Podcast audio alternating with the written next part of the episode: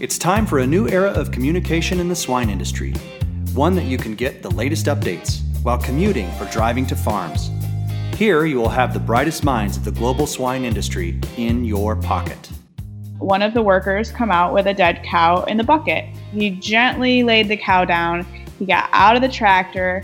He moved her head around, you know, kind of to just make her look like she's gently sleeping, and got back in the tractor and left. And that's the type of um, culture we need to have on our farms. That we're we have so much respect for these animals that even after death, we're still treating them you know, with that dignity and that res- respect. Because if that would have been videotaped, there's no one could have argued that person didn't respect that animal. Um, and so it goes all the way down to even you know even our dead stock. You know, Swine.it podcast is only possible with the support of forward-looking and innovative sponsors like Elanco's Prevacent, a new PERS Spective. Visit Prevacent, P-R-R-S.us to learn more.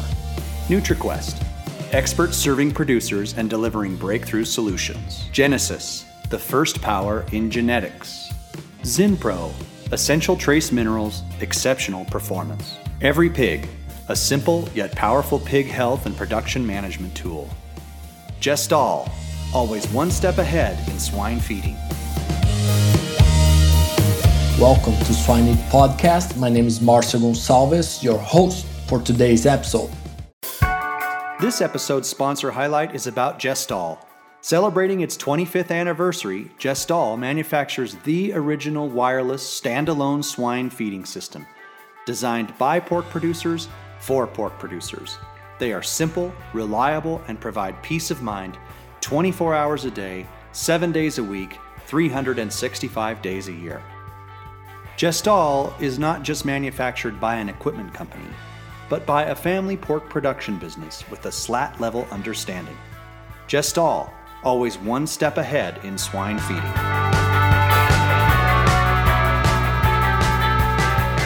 Hello, everyone. Today we have Dr. Marissa Hake, and she'll chat with us about food production misconceptions and social media experiences. How are you, Marissa? I'm doing great. How about you? Doing great, doing great. Uh, once again, appreciate your time. And uh, if you can start uh, telling us about yourself, uh, you're the first uh, guest that is uh, not focused on pigs. So, so that's cool because we like we like to get different type of input and and also your experience with with different areas. So, yeah, if you can just tell us, you know, how you got involved in livestock and in your career so far. Yeah. Well, I appreciate being the first non-pig person on. So exciting.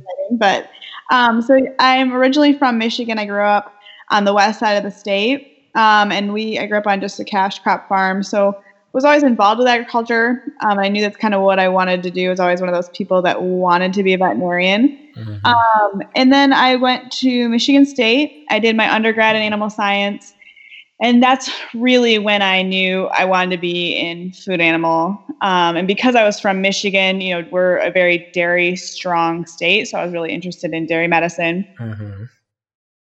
So then I got into Michigan State vet school, um, and I did a dual degree. I got my master's in public health as well as my DVM. Mm-hmm. Um, and so I was really interested.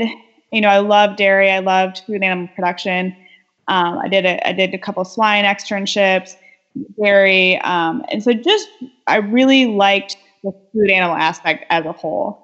Um, and uh, when I was graduating, I was really looking for a position um, with a company or as a staff veterinarian for veterinarian for a farm.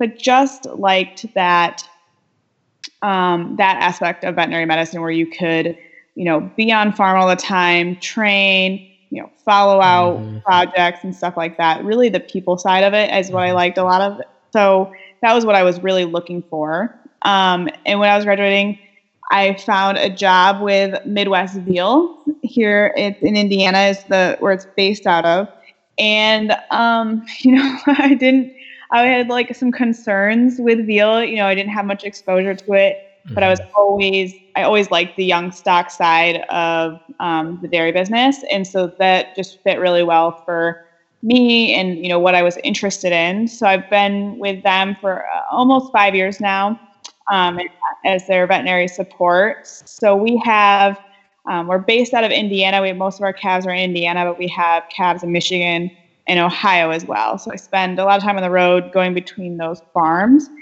And I and I always tell people we're kind of like a hog operation mm-hmm. because mm-hmm. um, we own the calves, we own the feed, um, and, and all the medicine and provide service, but we have contract growers that provide the barns and labor. Mm. Uh, so just like swine, yeah, we get to provide people with that kind of that they want to be, you know, some small family farms, and this is a way for them to be in agriculture and uh, not take on so much risk.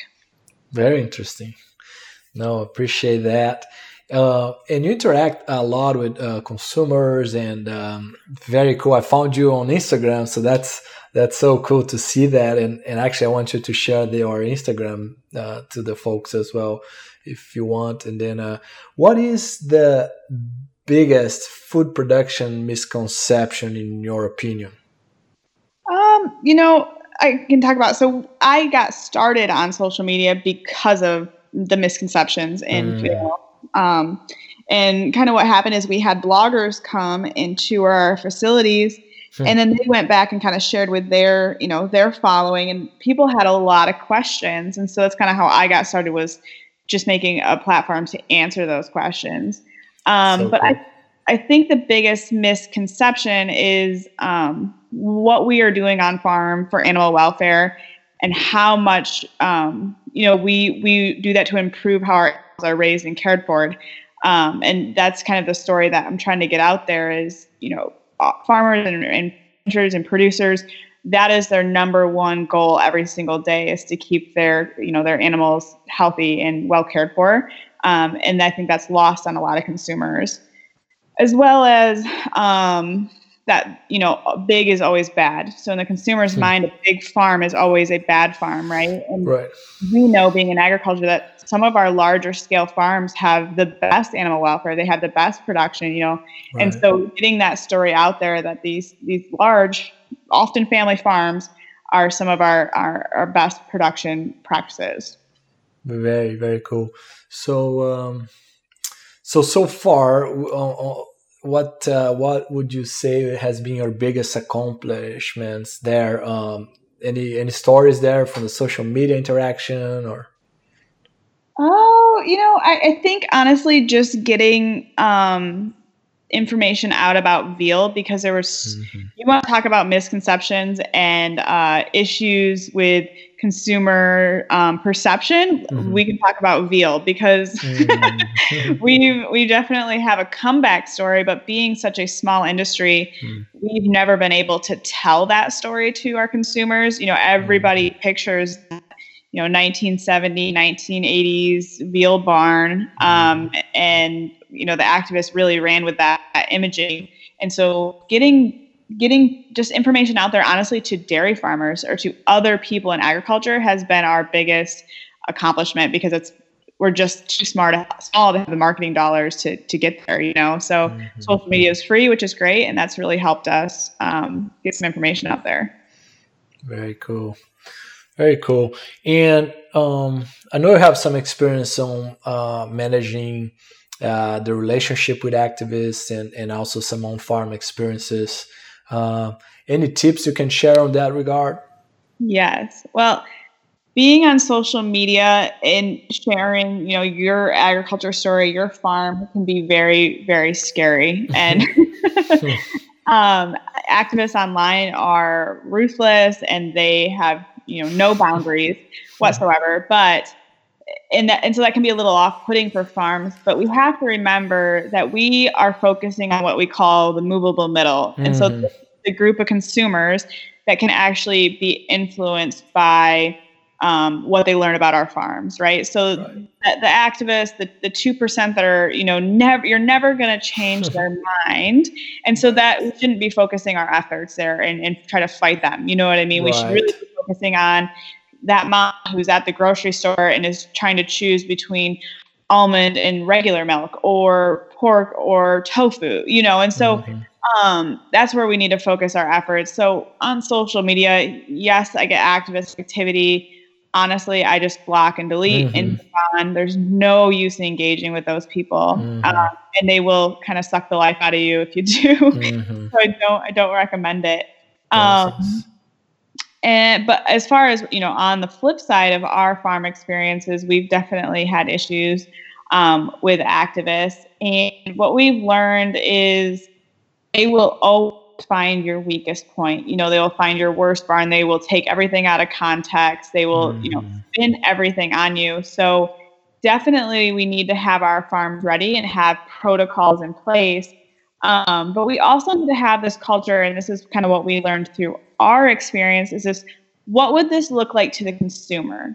So I always use this great example of um, my husband. He was chopping for a dairy farm, and he was, you know, going to the silage pile to dump, and Mhm. he saw one of the workers come out with a dead cow in the bucket, and you know that guy, that cow is dead. There's nothing more we can do for her Mhm. but uh, that guy could have just dumped her in the you know the rendering pile and, and moved on with his day but he Mhm. didn't so he gently laid the cow down he got out of the tractor he moved her head around you know kind of to just make her look like she's gently sleeping Mhm. and got back in the tractor and left and that's the type of um, culture we need to have on our farms that we're we have so much respect for these animals but Mhm. even after death we're still treating them know, with that dignity and that res- respect because if that would have been videotaped there's no one could have argued that person didn't respect that animal Right. um, and so it goes all the way down to even you know even our dead stock you know so i think having that type of culture on our farms um, will really help us with activist activity I love that. That's that's profound. Very very cool. Um, very nice. Uh, anything else on misconceptions or social media experiences, Dr. Hake, that you'd like to cover before we jump into our three questions that we ask every guest? Um, you know, so I just appreciate you having me on as someone else in agriculture because I've always taken this, um, we're kind of all in this together, right? And Right. um, agriculture tends to try to get a little bit siloed where we're like, we're, we're swine and we're beef, we're dairy, and we're, you know, we're poultry. Whereas uh, our consumers don't see it that way. They see it as production animal agriculture. Right. And when one of us gets thrown under the bus, all of us get thrown Mhm. underneath the bus.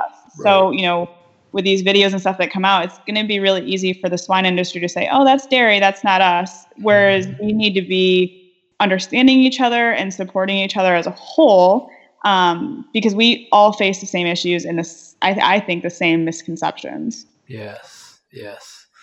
Make that makes total sense. Um, yeah, it's it's one bolt, and uh, some of those videos have all species in it as well. So Exactly. very nice. Since 1971, Zinpro Corporation has focused on one thing trace mineral nutrition. As the most research proven organic feed trace mineral products in the industry, Zinpro Performance Minerals deliver performance and profitability to swine operations around the globe. To know more, go to zinpro.com.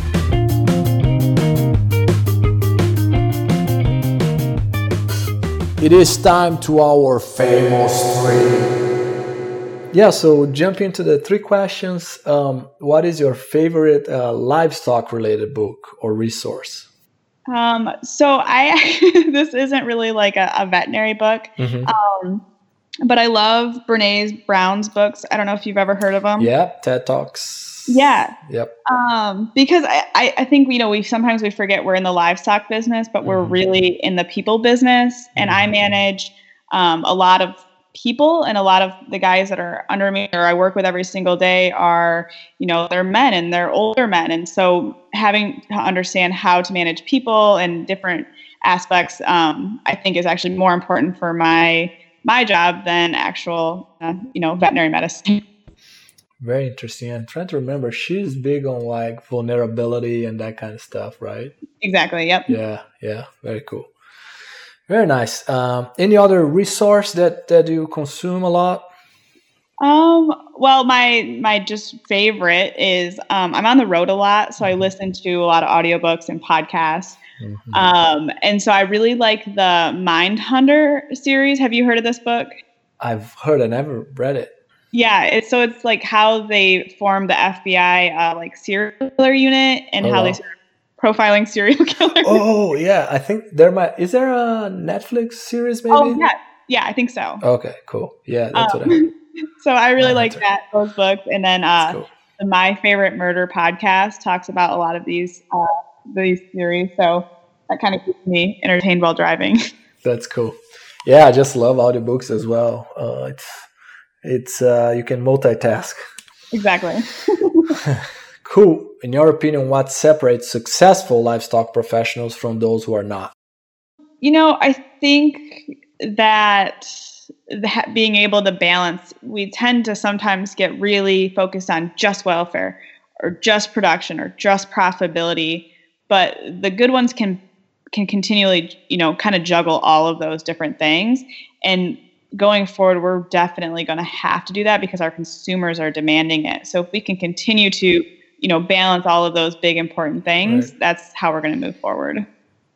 Very interesting. Yeah, in the past, uh, people talk a lot about this, you know, being a specialist, but I think to some degree uh, there's still a lot of value to be some somewhat uh, generalist. Yeah, right. Very cool. Awesome, uh, Dr. Marissa Hake. Appreciate your time, and uh, yeah, we are happy to have our first uh, non non pig expert here. well, thank you for having me. Thank you. Have a good one. You too.